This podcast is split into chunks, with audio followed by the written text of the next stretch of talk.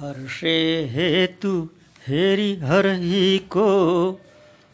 किय भूषण त्य तु भूषण ती को। नाम प्रभाव जान शिव नी को। कालकूट फल दीन अमी को। हर्षे हेतु हेरि हर ही को।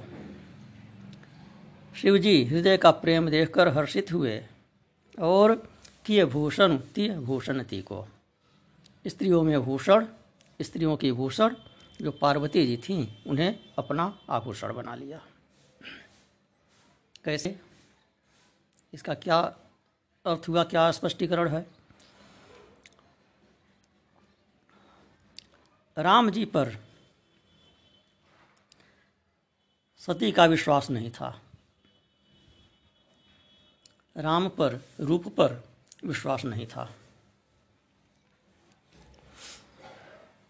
लेकिन शिव जी को राम राम जपते हुए देखकर पार्वती जी का नाम पर विश्वास हो गया और नाम जप की ही तपस्या भी किया था पार्वती ने। तो पार्वती जी का राम नाम पर हार्दिक प्रेम देखकर शंकर भगवान प्रसन्न हो गए। राम जी पर प्रेम न देखकर असंतुष्ट भी हुए थे। नाम पर सच्चा देख, प्रेम देखकर ऐसा प्रसन्न हुए कि उन्हें सदा के लिए अपना आभूषण बनाकर अर्धनारीश्वर हो गए। फिर नाम प्रभाव जान शिवनी को, कालकूट फल दीन अमी को। कि शिव जी नाम का प्रभाव भली भांति जानते हैं। नी को अर्थात अच्छी प्रकार से, भली भांति से जानते हैं। उसी के प्रभाव से कालकूट विष उनके लिए अमृत तुल्य हो गया। निंद्रात राम राम जपा करते हैं। जप करते करते करुणा के आवेश में देवताओं के हित के लिए कालकूट का पान कर डाले। जरत सकल सुर वृंद, विषम गरल यही पान किय। तेही न भजसी मन मंद, को कृपालु शंकर सरिस। समुद्र मंथन के समय जो अच्छी वस्तुएँ निकली, उन्हें देवताओं और असुर ने बांटा। जब कालकूट निकला तो सभी जलने लगे।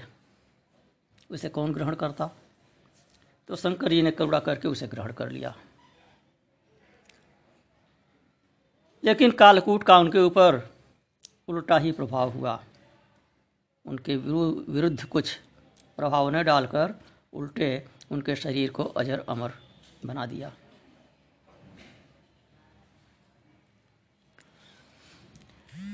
तो नाम के प्रताप से विष पीने पर भी शंकर भगवान सभी देवताओं से बढ़कर हैं। उन्हें महादेव कहा जाता है। अन्य देवता तो काल सापेक्ष होते हैं। शिव जी स्वयं महाकाल हैं। तब यहाँ तक ने प्रभाव का वर्णन किया।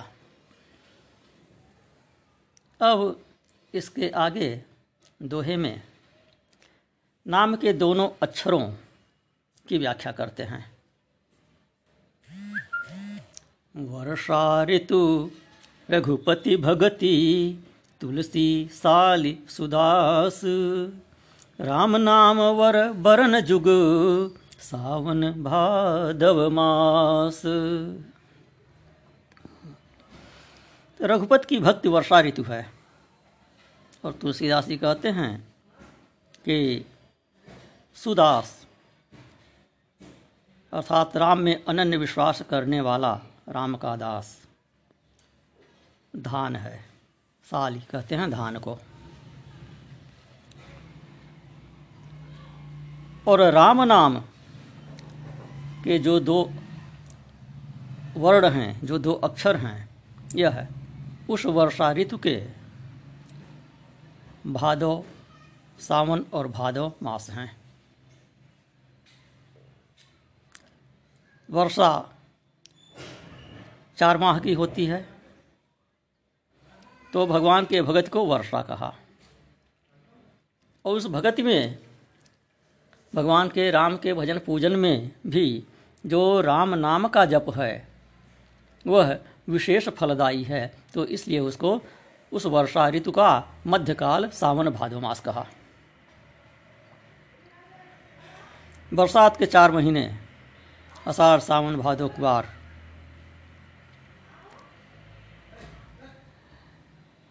इस चौमासे का भी सार, श्रावण और भादो मास, श्रावण और भाद्रपद।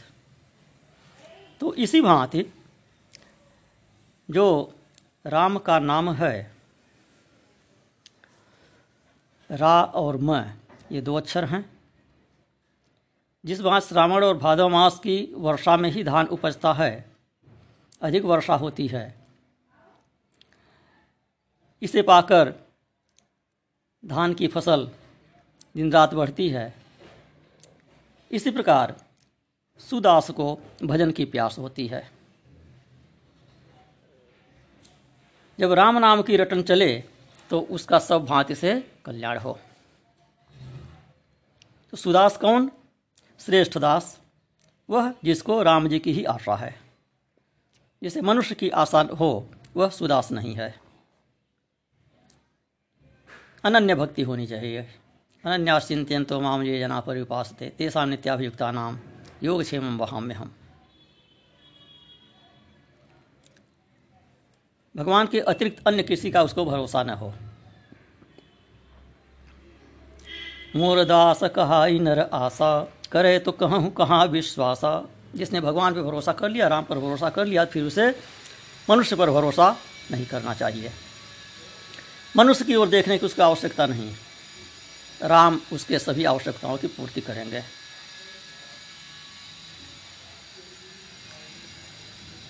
यदि राम को छोड़कर मनुष्य पर वह भरोसा करता है वैकल्पिक भक्ति करता है, किसी और पर भरोसा करता है तो वह सुदास नहीं है। फिर कहते हैं, आखर मधुर मनोहर दो बरन बिलोचन जन किय जो सुमिरत सुलभ सुखद सब काहू, लोक लाहू पर लोक निबाहू दोनों अक्षर मधुर और मनोहर हैं। अक्षरों के तो नेत्र हैं। भक्त के मन को देखने वाले हैं। स्मरण करने में सुलभ हैं। और सबको सुख देते हैं। लोक में लाभप्रद हैं। सुमिरत सुलभ, सुखद सब काहू। और लोक लाहु, लोक में लाभ देने वाले हैं और परलोक निबाहु। परलोक में भी निर्वाह करने वाले हैं।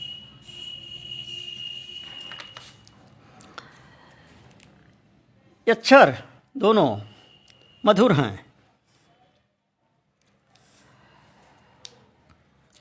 कूजन्तं राम रामेति मधुरं मधुराक्षरम्। आरुह्य कविता शाखां वंदे वाल्मीकि कोकिलम। कोकिल की प्रशंसा उसके मनोहर कूंज से है। इसी भांति वाल्मीकि की प्रशंसा उनके राम राम के उच्चारण से है। जैसे कोकिल की कूक मधुर होती है, उसी तरह से राम राम का उच्चारण मधुर है।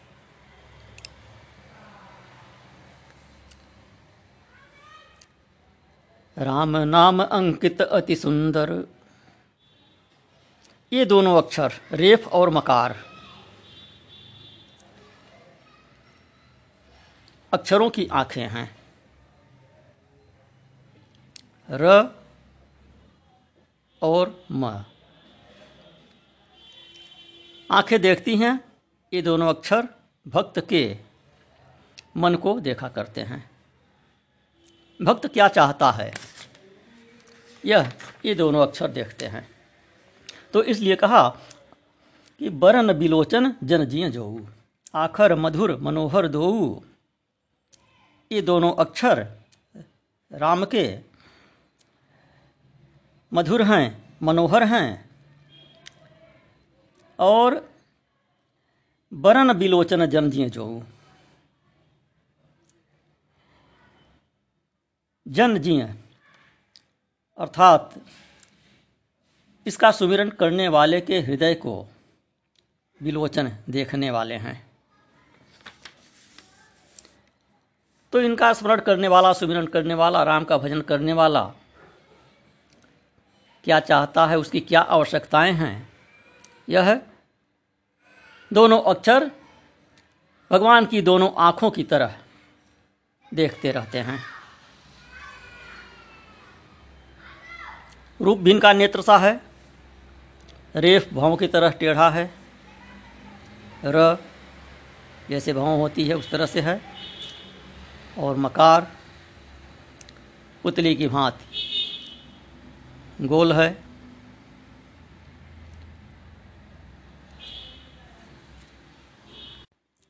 इतना होने पर भी सुमिरत सुलभ। स्मरण करने में यह सुलभ है दुसाध्य नहीं है। इसका जप कठिन नहीं है। सबसे आसान है राम का जप। भगवान की सुंदर मनोहर मूर्ति के ध्यान के लिए ऐसा सरस मन होना चाहिए। वैसा होना तो दुर्लभ है और निर्गुण रूप तक मन की पहुँच है नहीं। सगुण ध्यान मन सरस नहीं, निर्गुण मन ते दूरी। तुलसी सुमिरहु राम को नाम सजीवन मूरी। तो सबको सुखद है, क्योंकि इसमें सबका अधिकार है। सुमिरत तो सुलभ, सुखद सबका हो। सबके लिए यह सुखद भी है। सुलभ भी है, सुखद भी है।